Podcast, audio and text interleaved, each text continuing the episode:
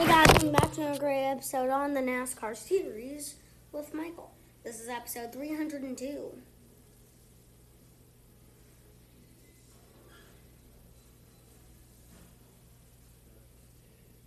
So let's con- let's begin with our NASCAR news. You see, uh, and, and I heard that Tifft McLeod announced Live Fast Motorsports number 78 Ford or with Stewart Haas Racing Alliance. McLeod is BJ McLeod and Matt Tifft. Uh, that Tifft is Matt Tifft. All right, let's hear this. I'd actually say there's probably not words to explain that. Um, it's you know literally decades of dreaming, decades of work, decades of being focused. Uh, just a lot of lot of relationships being built to to get us to this point, and you know it, you can't you can't sum it up in one or two or three words. Even it's just you know I guess the biggest thing to say is just really looking forward to continuing to work the way that I have the last couple of decades to get to where I'm at now, and and see what we can make with this deal together. And Matt, you know, he's going to make me stronger. He's got he's got some really good qualities about him that I'm excited about. You know, helping some of the weaknesses I might have, and just you know what we can do together. I, you know, I'm just I just can't wait to get going. Like he said, we just want to see and and run into the goods and the bads and, and work together and just you know make this thing successful for several years to come. All right, let's continue. Oh and Matt Tifft, providing a health update, discusses racing future. You have to live for race day. Every at Hooters, fans get a pitcher of domestic beer or Mountain Dew and fried pickles for just 15 bucks. Now that's race day done right. Hooters, the official home of race fans. It's been a work in progress. What I mean with that is uh, this summer we did a big study up in Cleveland at the University Hospitals to learn more about what was happening inside my brain. Um, they have a general idea, but to be honest, we don't completely know um, what was happening or why things are happening. So, like I said earlier, I have to err on the side of precaution. So, to say I'm fully healed, um, typically you have to go through a period of being um, a year or two um, years of being seizure free before they say, "Hey, this is a really low chance this will happen again." So um, it's a it's an interesting thing in there because really um, a seizure is basically a surge protector. So when it trips that, um, you think of a computer, when it trips the surge protector, it's doing it so that your house doesn't burn down, so it doesn't blow the electrical fuses in there. Um, and that's something that I didn't know before. So um, it's actually a protective mechanism, but in that, um, you know, it's electrical activity that wasn't going right. So um, we don't know exactly what caused it or why it happened, but um, you know, I'm feeling good. I'm able to wake up um, every day knowing that you know I have a fantastic life and a, a great you know partner here with BJ and um, an awesome wife and lots of dogs and cats that I have to keep on mute because they like to bark here. But um, you know, it's just uh, I'm very thankful for. Oh, sorry about that. Just fell on me. Let's continue on. How about NASCAR guys having fun with TV chirons? All right, let's see this. 18 KFB. Your kid asked what this stands for. That's not a problem. 9 Chase Elliott. NASCAR most popular driver 2018-2043 estimate. 23 Brett Moffitt Truck Series. With mustache looks 26 years old and 52 years old at the same time. 11 for the Xfinity Series Justin Haley picked last every motor car to uh, uh, pick up baseball, basketball game. For Kevin Harvick, Cup Series was having really good 2020 until 2020 totally 2020 him. 14 Clint Bowyer. That's how not how you yeah, you press the other way. Never mind. 21 Zane Smith. Not just not Justin Bieber. We promise. 22 Austin Cindric. Pick first in every motor coach lineup uh, pickup base basketball game. 22 Joey Logano, nickname him is Sliced Bread, even though was Quentin and Tarantino is better. 20 Harrison Burton, his uncle Ward is currently taking a selfie with a spitting cobra.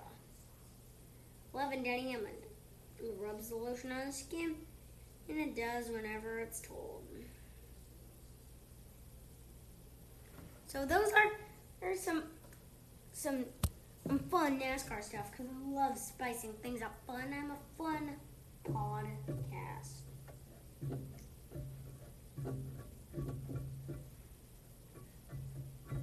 Mm, all right. Wonder what we could do. Hmm. Still thinking. It's taken me a while, but how about uh, Chase Elliott Championship celebration touching words to fans? It's an honor to now welcome the newest NASCAR Cup Series champion, Chase Elliott, to the studio. And Chase, it looked like the party got started in Phoenix, moved on to your home, hometown in Dawsonville, Georgia.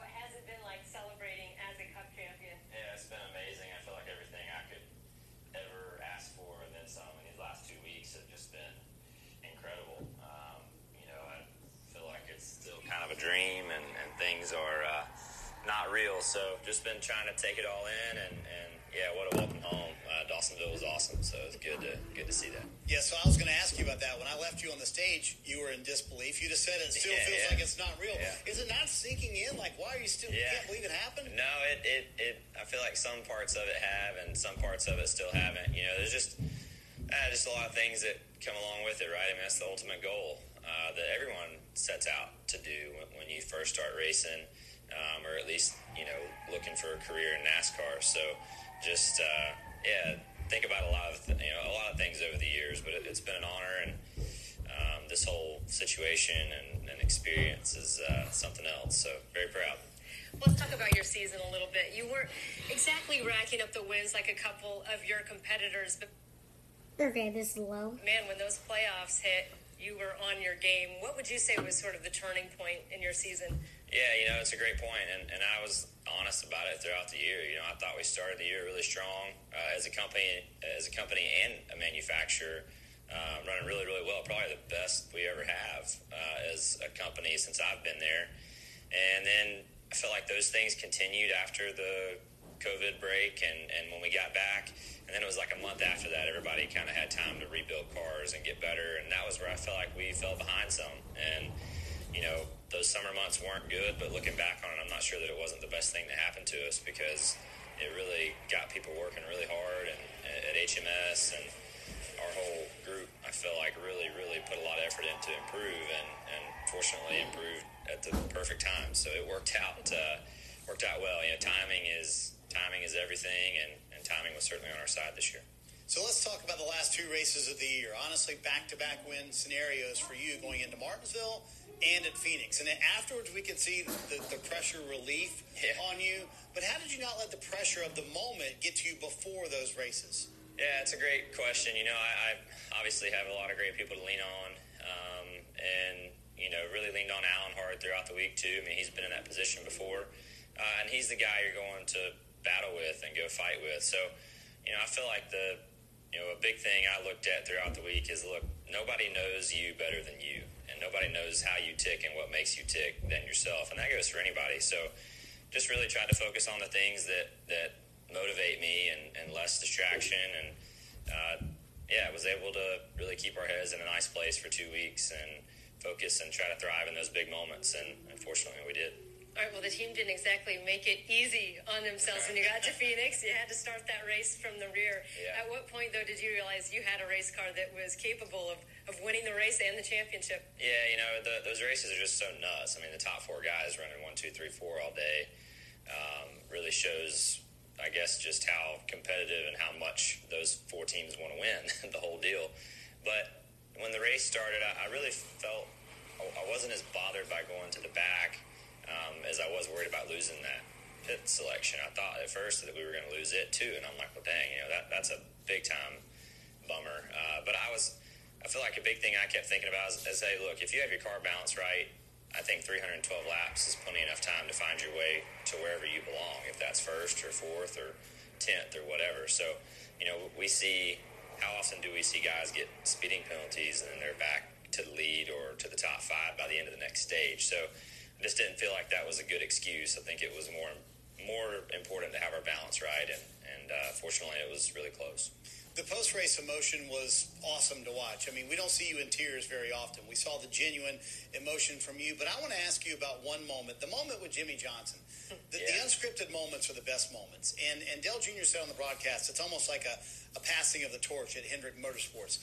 Tell me about that moment, and did you get that sense that it was Jimmie kind of handing off the team to you in a way? Yeah, you know, I really that really didn't even cross my mind. I when I saw him, uh, I've told some people this throughout the weekend, but I saw him kind of taking his victory lap, and I remember quickly in my head there was a picture that floated around my parents' office for years, and it was Dad and Matt Kenseth, and they shared a moment like that on track. Dad won the race, and Matt had won the championship that year.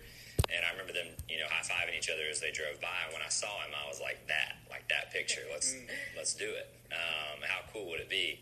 I don't know why that clicked in my head, but um, and two, just to share a moment with him on track. He's been a great mentor and, and beyond anything, a great friend. So, uh, and he had some some wise words throughout the week. He was, you know, checking in on me, which was awesome. And I didn't think there was many more people there more excited than him uh, to see how it worked out, and you could genuinely see that, which was which was very special. So. One of uh, many memorable moments from the weekend. Chase, thank you so much for joining Yeah. us here in studio. Congratulations again on such an incredible, incredible season, and we uh, wish you all the best in the off season. Thanks, and I also want to say thanks to the fans uh, throughout this year. Been amazing. I know it hasn't been the most normal thing ever, but uh, you guys are awesome, and, and I hope you enjoyed what the season had to offer. So, thanks, guys. Enjoy the off Yeah. season, man. All right. All right, let's continue. Hmm. All right. And before we go to our final thing, Jimmie Johnson earned the Bill France Award of Excellence. You have to live for race day. Every race day at Hooters, fans get a pitcher of domestic beer or Mountain Dew and fried pickles for just 15 bucks. Now that's race day done right. Hooters, the official home of race fans. And we have a special message from one of Jimmie's biggest fans. Seven time. When it comes to NASCAR championships, it's the number. But Jimmie Johnson isn't a statistic. Now, you can't measure what this man has brought to the sport with just a number. He put the pedal to the metal every single week, wheeled his heart out, and gave us so many unforgettable moments. In triumph or defeat, he always exuded the class that made us proud to be fans of this great sport. He is a champion in every sense of the word not only as a racer, but as a family man, a friend, and a role model. So I say congratulations to the GOAT, Jimmie Johnson, on your legendary career. In the meantime, small times. Just keep living. This award is one of the highest honors in NASCAR. It's the ultimate achievement for contributions to our great sport. Each recipient of the award has made a massive impact on NASCAR. Its winners include names like Gordon, Earnhardt Jr., Gibbs, Childress, and Penske. This year, another legend of NASCAR takes home this coveted award.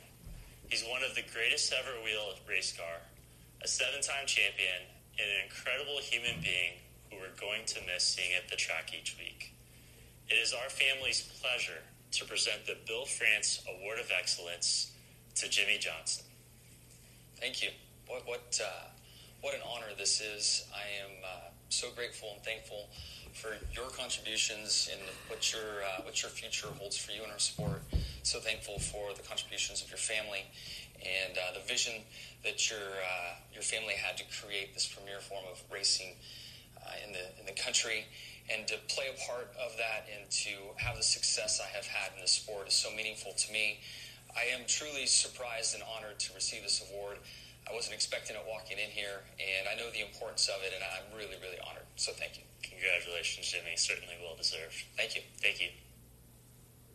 All right, we are at the end of our time. See you tomorrow for another great episode.